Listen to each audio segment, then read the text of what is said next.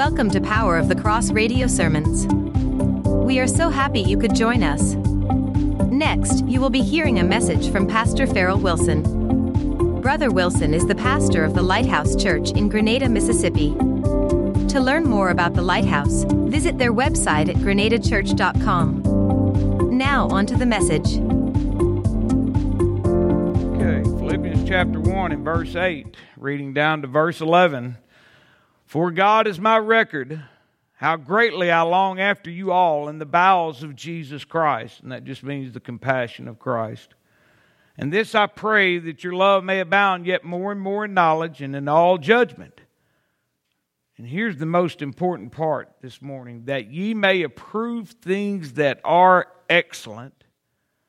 Then continuing that you may be sincere and without offense till the day of Christ being filled with the fruits of righteousness, which are by Jesus Christ, unto the glory and the praise of God.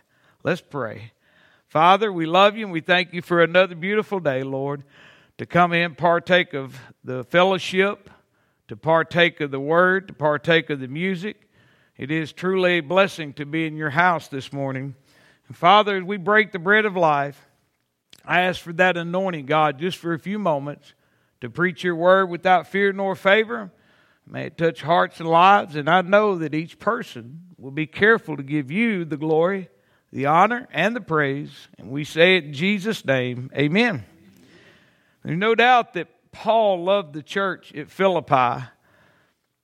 It was probably his favorite church. I mean, that's my opinion, but just as you read, and I say that because in this letter there wasn't a word of rebuke to the church. He was encouraging them, and he he got on church at Galatia pretty good. And boy, he, he tore right into them right off in the first chapter. But here in Philippi, he didn't do that. He he starts telling them some. He's pray, if he's telling them first of all, he's praying for them, and then he wants them to give thought and approval to the things that are excellent in life.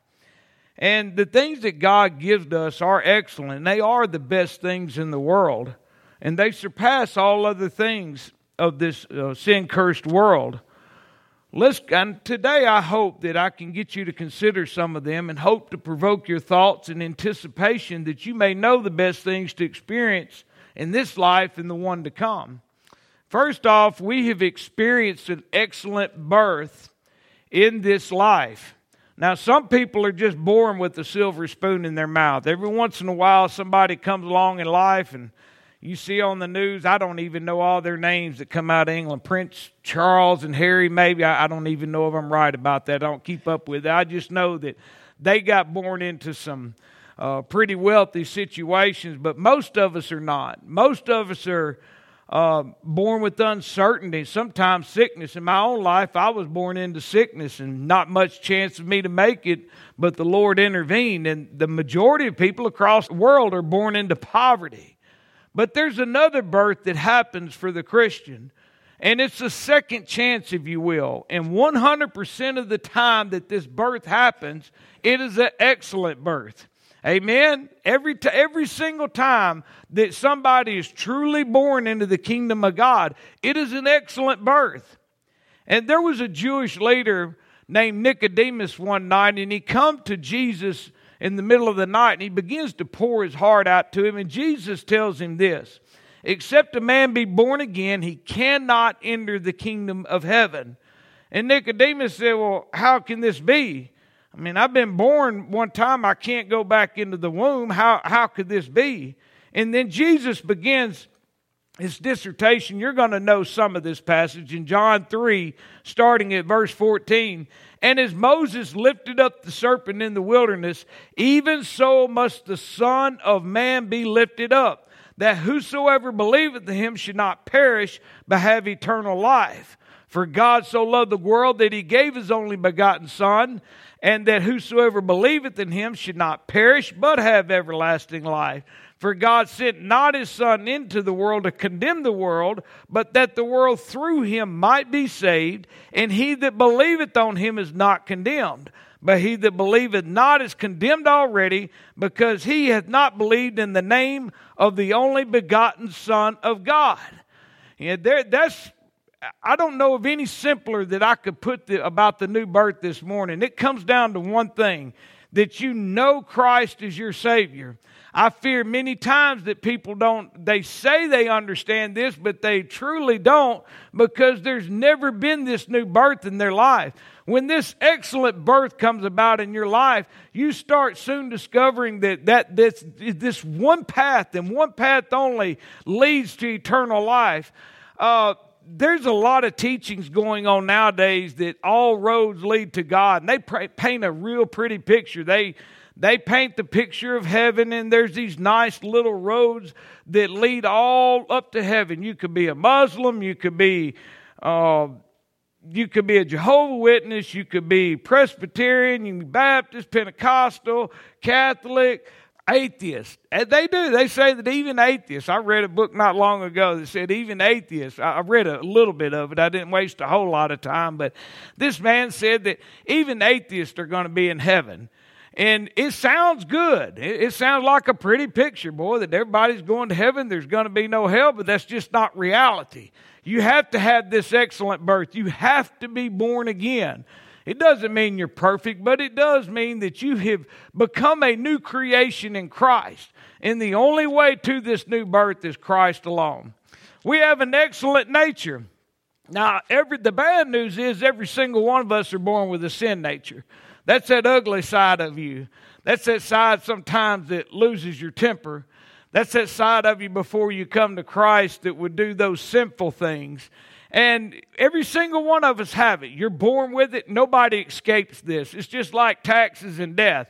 You're not going to escape those things. And you're not going to escape the sin nature. You're born with it. There's nobody that's ever been so perfect that they do not have the sin nature. But what's amazing is in this excellent nature that God gives us, He plants down in us a divine nature at salvation. That when you said yes and this excellent birth happens in your life, at that point, God plants the divine nature down in your soul. And here's where I guess the fight comes in is because the sin nature, although it's brought up under control by the Holy Spirit, there's still that war within. Uh, it, this subject has been coming up the last few weeks in several teachings, and it's true that most of the Bible is given over to sanctification. Very little is given over to salvation. The Bible is really not for the unsaved. I've heard some testimonies of people reading the Bible and getting saved, but they've been far and few between. And I understand that we need the Word to grow, but most people, the Word is there to grow you. The Word is there to teach you after you have received salvation, after that new birth has happened. Then it teaches you how the divine nature works inside of you. And the Holy Spirit is the power in this. You know this in life. For anything to work, there has to be some kind of power. For something to move, and I don't, I mean, science teaches us that for something to move, there has to be force behind it. That's anything in life. For the car to go, there has to be gas. You had to put your foot down on the accelerator. You had to turn the key. There's something setting into motion all these things. You heading out the door today. You got to get up off the pew. You got to walk out there. You had to have some breakfast to power that wonderful body uh, God made for you. Amen. There's something behind every movement on this earth. And it's no different with the divine nature. Something powers it, and it's the Holy Spirit. And this war that you have going on inside of you between the evil nature and the, the good nature, if you want to call them, the correct, I guess the, the way theology would look at it would be the sin nature and the divine nature to bring that evil nature up under control and the divine nature to, to rule and reign in your life. It works by the power of the Holy Spirit. Amen. I hope you've learned this while you're at this church. It's maybe a little more of a teaching session this morning, but that's okay.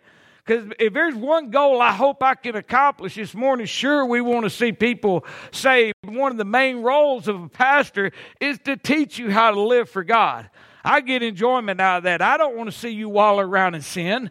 I don't want to see you walk out this door de- defeated. I don't want to read about you in the Grenada newspaper. I want to see you blessed and moving forward in this uh, divine nature operating you. Back to the sin nature. What happens is before you're saved, the sin nature has a relationship to your flesh. That's why you act it out. It's, it's, it's the force behind it. The evil nature side of you says, well, Go and get that six pack of beer and go slap the family around a little while. Go out and wreck your car. Go out and get in trouble and go, go smoke that weed and go do these things. That's the evil nature inside of you. But see, when the divine nature is operating in your life, and the Holy Spirit is functioning inside of your heart and life, He breaks that relationship that you have with the flesh and the divine nature. Now, the divine nature should be controlling your life in the flesh and how you acted out, the force behind it.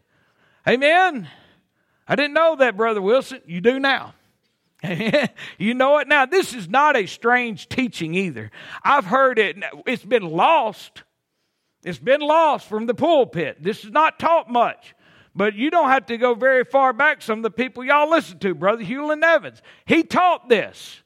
He taught the, he may have said it a little different, but he taught the blood of Christ. The blood of Christ would cleanse you and cause you to walk upright before God. And God it works one way with God. How do I get the Holy Spirit to do things in my life like this? Because I'm messing up 900 miles an hour, Brother Wilson. What do I do? It boils down to this. God asks you to place your faith in that finished work of Christ, and that is it. If you don't complicate this thing, if you will place your simple faith in that finished work, the Holy Spirit will do His part he'll live up to the, his part of it. That divine nature will work in here. Here's where we all mess up, though. Almost every single one of us. Man, they told me a church I could go out to here on Highway 7, and they got it going on. They're so friendly when you walk in the door. I mean, they treat you like they put their arms around you and treat you like family. And Mama, Papa's been going there 50 years, and then you get in there and discover that, well, you're going to need to be baptized in water first. You're going to need to speak in tongues.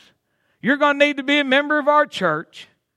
You're going to need to act right. You're going to need to follow our laws and bylaws. You're going to need to get somebody to be your covering. If you mess up, we'll have a penance plan for you where you'll work your way back to God. What you're doing is you're frustrating the grace of God.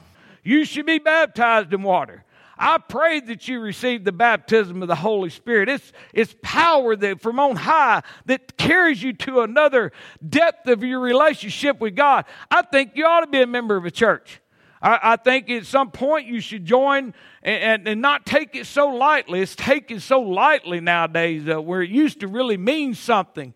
Uh, I, I, think that you, there ought to be good fellowship in the church. But if any of those things, if we approach it with the idea that this will consecrate me more, this will cause the divine nature to somehow rise up and be stronger in my life, you are frustrating the grace of God. And what will happen is, is the Holy Spirit stops working. So you got it, go ahead. I know this may sound like it's so simple. We understand that. But the reality is, most of us frustrate the grace of God on a daily basis. That is the story of the human walk or Christianity is most of us in some shape, form, or fashion that we frustrate the grace of God. We sin, we don't know where that come from, and we try to come up with some method. Oh, I'm going to pray my way, and God's surely going to hear me. You should pray if you sin. If you sin, the first thing you ought to do is, God, forgive me. Amen. Don't, don't brush it off. don't say, well, it's okay. God understands me. No. You get on your knees before God if you can. If you like me, you have to stand up. Y'all catch that here in a minute. I'm talking about knees creaking and breaking and groaning. I had to stand up. I can barely get on my knees. But if you can, get on your knees before God and say, God, forgive me my sin. And you know, God does. But this habitual sin where we walk off and try to ignore it or come up with some kind of method, God didn't intend for us to live like this. Do you think it works, Brother Wilson? I know it works. I searched for an answer when I first become a Christian. I couldn't understand why certain things kept cropping back up in my life. I had with people with good intentions coming to me and saying, try this and try this, or you're not trying hard enough. And all those things failed. And I come close to quitting until God put the message of the cross into my life. And, and it just, after a while, it clicked. I said, hey, you know what? I had been, I've been acting stupid. I've been trying to do this on my own. And now I'm liberated and I'm free. And I, I had all this freedom and I just didn't realize it. And when I took a hold of it, every day of my life has been a change going forward. Even this week, there's other things in my life. God helped me with this, and He's helping me. You know what used to be alcohol and uh, cigarettes and things that were, I knew I couldn't go forward with those in my life. Now it's become maybe those thoughts I had towards people. You know, them people that try to, you know, do things in your life and try to bring evil in your life, and you're thinking, boy, I'd like to choke them. And the Holy Spirit says, no.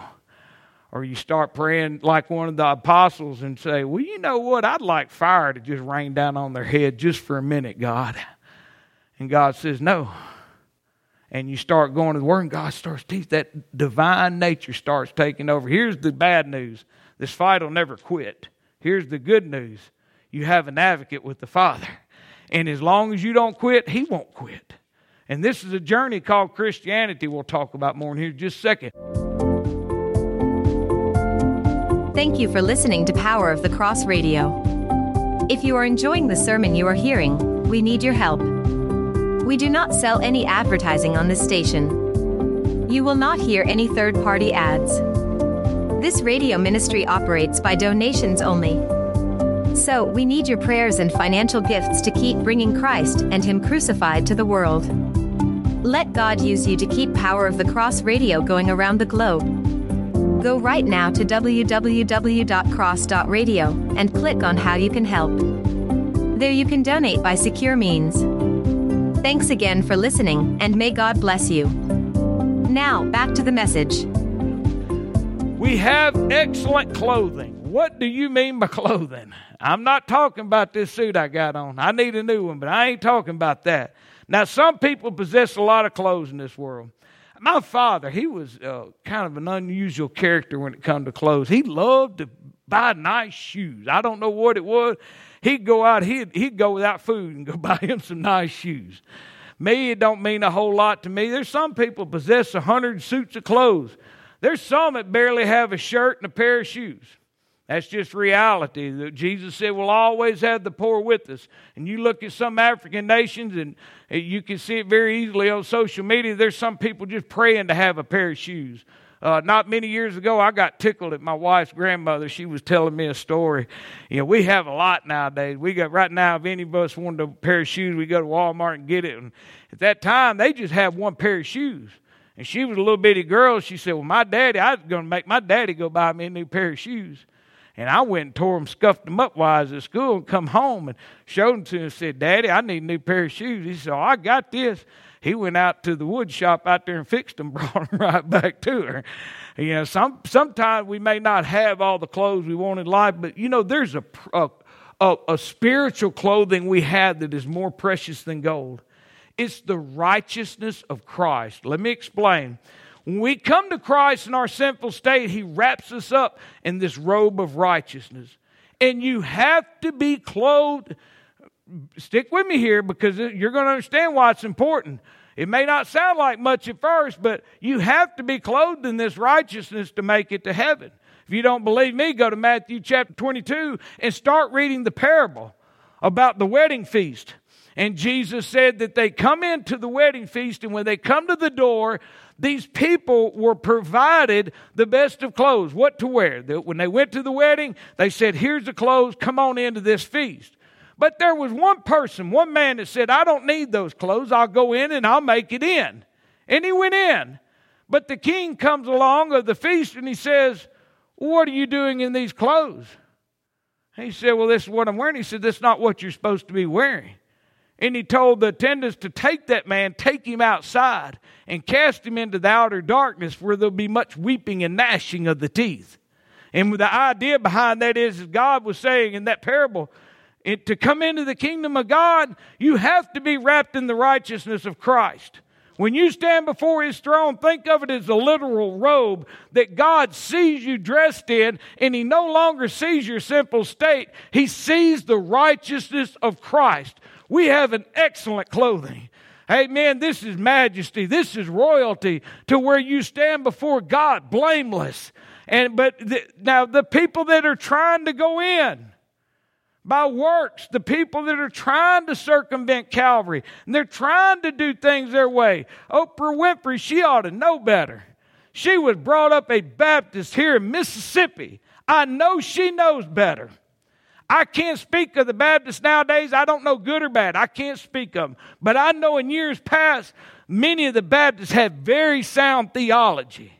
Those of you holding your expositor study Bible in your hand, look in the very front of it and see where they got most of their information. It come from the Southwest Baptist Theological Seminary. The Baptists had strong doctrine through, down through the years, and she knew better. And she stood on TV and said, There are more than one way to God. And you are clothing yourself in something that God never intended if you bypass Calvary.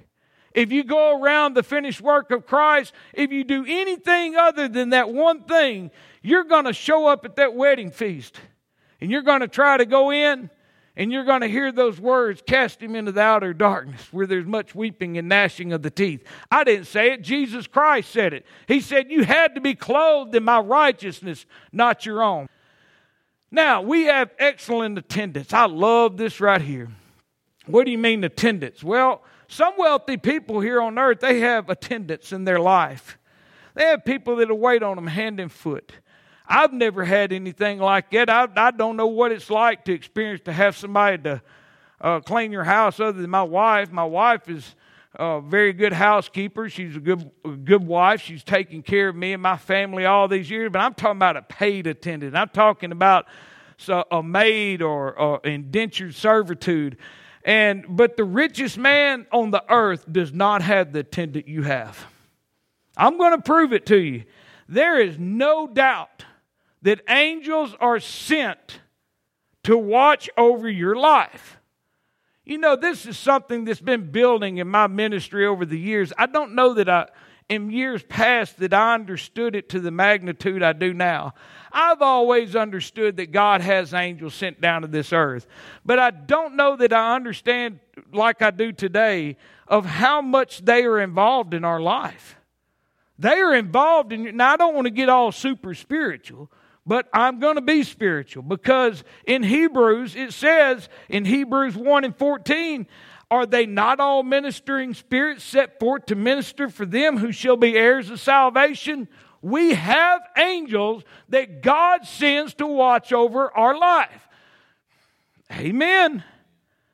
Simon Peter was arrested one day and he was put into prison. 16 soldiers were assigned to watch over him. Don't let him loose because we're going to kill him on Passover. And that night they chained him up but with two other soldiers, I guess I'm guessing on the left and right, and they had him locked down in prison. And in the middle of the night, an angel walks in and kicks him. Yeah, read your Bible. Said, Get up, Peter. Stand up quickly. And the chains just fell off. Now go. And look, folks, that, that is no doubt, but what's changed about that? I'll tell you who's changed is the church that says things don't happen like this anymore. They'll tell you, oh, that's just a fairy tale, a guardian angel.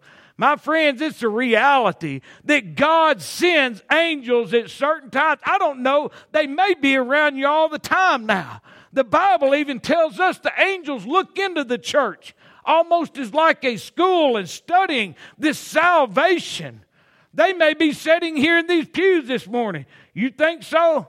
Hey, I believe so. That Bible says it. That's what I believe. Amen. I don't care what people think about me. I could care absolutely less if somebody thinks I've lost my mind. Oh, now he believing angels are sitting beside him. That's right. That's you exactly right. That's exactly what I believe. I believe God has sent angels to set around me and protect me and my family. It's not uncommon for me to get up in the morning.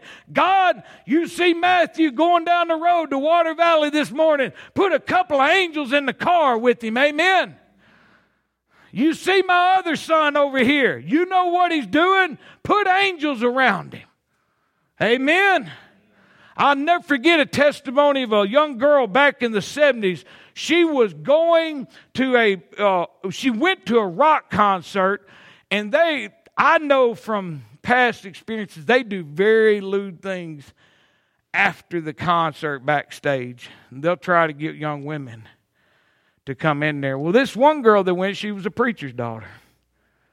And when she started to go back to the back with her friends, they let all the other friends, but the girl watching over, they're letting the other girls come in, just stopped her, said, Nope, you can't come in here.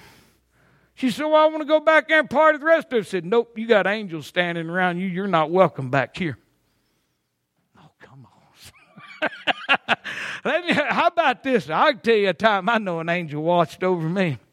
I'll never forget this. I was at Coppers on top of a silo. And I was I was doing maintenance work up there and I lost my traction. And when I did, I, I got on wood and wood chips on metal, they're like glass. It's like on ice. And when I, I slipped, I, that was it. I said, Well, I'm fixing to die here today. And I was sliding off of that silo, heading straight to the ground. And one little piece of metal caught my foot. It shook me to my core, and years later, I can't help to think that some angel God had somewhere said, This ain't your time today. I'm going to keep him here a little while longer.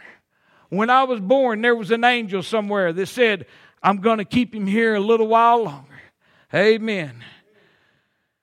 We have an excellent comforter. People are trying to find comfort in this world only to find despair more than ever. I, I think I, if I talk to each of you individually, you would say this probably, especially since the last year. The last 14 months have been horrific and all over the world. It doesn't look like we're going to have any break. I don't know. I'm believing God for move of His Spirit. That's what I'm hoping for. I don't know what's going to work out with businesses or schools or uh, life in general, I, I just don't know. I don't think anybody can answer that. But you think about all the rich and successful people we see, and they're taking their own lives or they're ODing on drugs. I'm not talking about people that are broke and destitute. I'm talking about people that have multiple millions of dollars. One I always think of when I think about this with Kurt Cobain of the group Nirvana. He was not broke.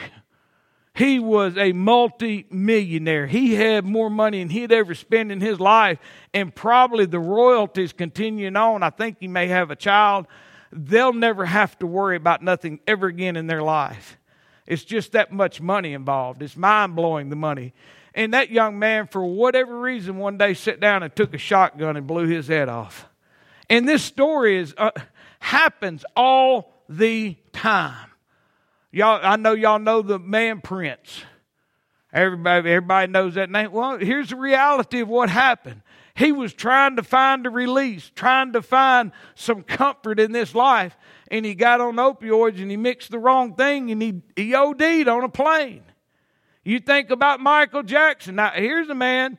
Now, when they say he's broke, his idea broke and your idea broke are two different things, okay? When they say he ain't got no money, it ain't like me needing $20 to make it till next week. They're down to a few million and they think they're going broke. Well, he had, you think about this. This man had everything. He had a Beatles catalog. I, I think, if I'm right about this, worth $50 million in assets.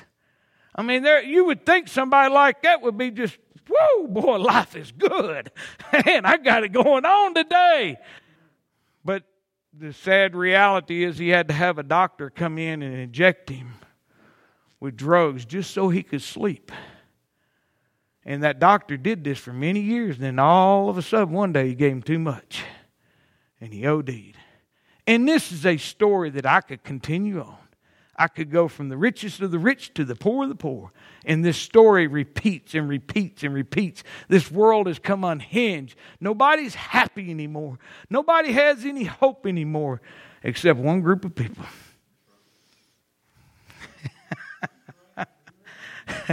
there is one group of people that is sustaining themselves in this day and age. You may tell you who it is. It's those who are sold out to Jesus Christ and the world can't understand it. Their only reaction is is to get mad. That's all they can do is get mad. Y'all wonder why people fight against you. You wonder why people come down upon the church. They have no comfort in this world. But God provides everything for a Christian. I've told you about some excellent things this morning, but there's something excellent God provided for. He thought about this a long time ago. He didn't miss a lick with you. It's, you know who misses the, the mark every time? It's us. You've got a whole treasure chest full of things. God gave you excellent things, and it's your responsibility to open it up and pull them out and say, Boy, I got that. I didn't know I had that.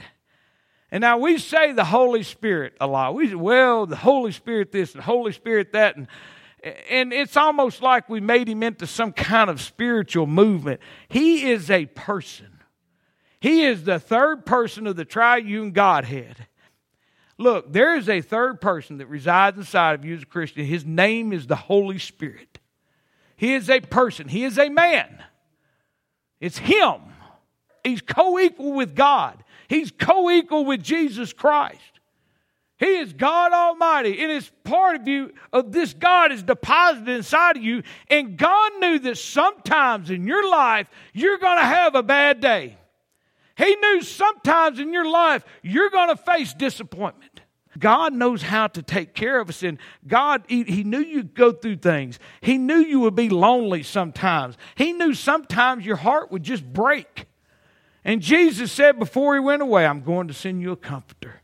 And he will never leave you, he will always be there in time of need. And if you'll allow him, if in those times of your need, those times you don't understand, instead of looking to the world, instead of turning to the things that are not of God, if you'll turn to the Holy Spirit, you'll find all the comfort that you need. I remember the testimony of a young lady that had lost her husband. Now, this marriage was a picture of of perfection. They got married. They were so much in love. They went into ministry together.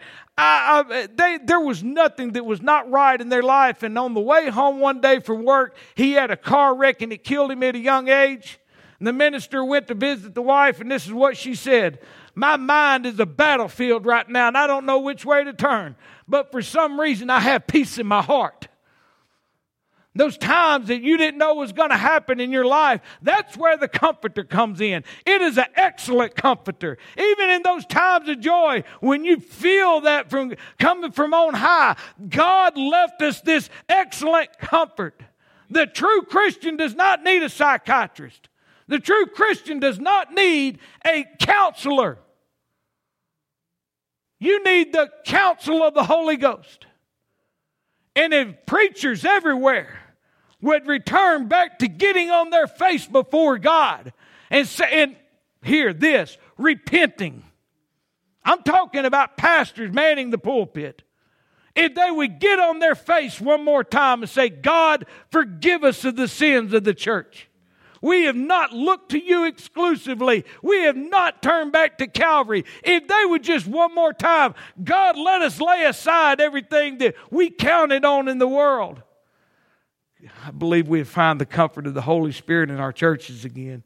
The Holy Spirit is closer than the hands and feet and nearer than breathing. I love that. Last one. We have hope.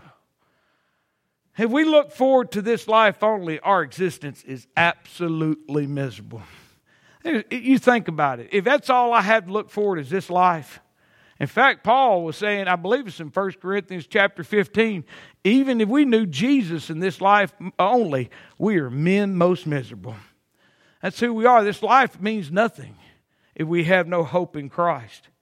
As people turn from God, why do you think they're so miserable? Why do you think this nation's become unhinged? It ain't because of a certain political candidate. It's not because of a certain sin. It's not because of uh, some political group over here. It's not because of some activist group here. It's not because somebody went to some movies or did some drugs or alcohol. That's not really the reason why this nation has failed. Here's why we have failed because we've turned from God. We told God we don't want you in our courthouses no more. We don't want you in our schools no more. We've got this. And we become people most miserable always looking for something to satisfy us and we'll never find it. Immortality. There's a book out. called Immortality. I can't remember the author's last name. And he talks about the frailty of men and things they're trying to do become immortal. There's projects of people trying to freeze dry themselves. Larry King, y'all know Larry King. They just froze his head. And that's where he put it. He said, I don't believe in God. And if there is a God, I got a few questions for him. And I thought, yeah, he's going to have a few questions for you too, buddy. But that's where his hope lies. And you think of the stupidity that. In this book, I'll give you just one of a thousand examples. Do you know when freeze drying somebody like a chicken breast and putting it in the freezer? I mean, that's what they do. The problem with all that is if they don't freeze dry you and freeze you down to like whatever the temperature is super cold, if they don't do that within three minutes, there's absolutely no hope they can regenerate anything. And you become like that old piece of chicken you forgot about 10 years ago tucked away in your deep freezer. You become freezer burnt. And people are putting their hope in this. They are. I'm going to live forever. No, you're not. You're going to be freeze dried. Your body's somewhere. Uh, you think 50 years from now they didn't pay that electricity bill and they shut it off. What comes of you? I mean, that's, and you think about, I, I got to get everybody a copy of this book. It's awesome. He's a Christian and he, he just, he throws out all these examples of stupid things people are putting their hope in. And this is the reason our nation is in a mess. This is why our nation is turned upside down, friends. This is why this world is in rebellion. I mean, it ain't nothing no more people. I'm on my seventh marriage. I'm like, well, when is the point the nation's going to wake up? And then, then we got men with men. We got men running around in skirts. I, I flipped it on Amazon today, and there is a man laid out in a dress talking about get your latest fashions. I thought I was going to throw up. That may just be me. And we look at all, you try to address each situation, you're going to find nothing there that will work except one thing. This nation must turn back to God and have hope in God again. And all I could go on with problems. Y'all know them. I don't have to go any further. I could go on with every single problem our nation is facing, and the church, especially the church. But without hope, true hope, we're going nowhere fast. You know, just a few years back, a president ran on campaign hope. That was his campaign slogan, hope. And everybody ate it up. Man, hope. That sounds good. Hope. A lot of churches, yeah, man, he's going to be the greatest president ever. And what happened when it all the dust settled at the end of eight years? We become a polarized nation more than ever. We've seen all the ugly differences we have against each other. And now it didn't bring the utopia everybody thought it was going to bring. Why? Just simple reason. Because hope is only found in Jesus Christ. That's the only hope we have. When we understand true hope, we know down here the road's going to be rough we know the hill's going to be steep. I know there's going to be many disappointments along the way. I know there's heartache here. I understand that. Hope tells me so. But here's what hope ultimately tells me.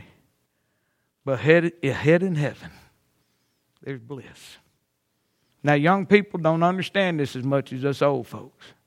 Why? Because the prospect of heaven doesn't mean a whole lot to a young person. I've been there. But as we grow older, and those people that went on before us, we start missing them.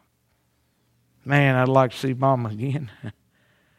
hey, I'd like to see Grandma again. In your heart, it's these silver cords of faith tied to heaven that get that bond gets stronger and stronger and stronger. And that hope builds and we start desiring this city that's not made with human hands. Abraham looked for it, Moses looked for it. They didn't really understand it all. But you do. You have been given the mysteries of God. You're holding the mysteries of God in your hand. He's revealed them to you in these last days. And He says, I have hope. He says, I've gone prepare a place for you. And if it were not so, I would have told you. He said, In this life, you're going to have trouble, but in me, you'll find hope. I love when he said, Come to me, all you that are heavy laden, and I'll give you rest. Hallelujah. Do you have that excellent hope this morning? There's your hope in your own self, maybe your own life, your own goodness? If it is, you're standing on a false foundation, my friend. There's only one basis for heavenly hope. Would you stand with me? This brings us to the end of this message, and we hope it has been a blessing to you. Be sure to come back often for more great sermons and commercial free Christian music streamed 24 hours a day. If you need someone to pray with you, we have a prayer wall at Power of the Cross Radio website. You can leave your request there and also help others pray for their needs. We also offer live prayer periodically throughout the day, as intercessors are available. Just click on the talk icon at the bottom right of any page. If someone is available, you can chat live or leave your message if no one is available. Thank you for joining us today, and may God bless you. Power of the Cross Radio is a production of Cross Faith Ministries. All rights reserved.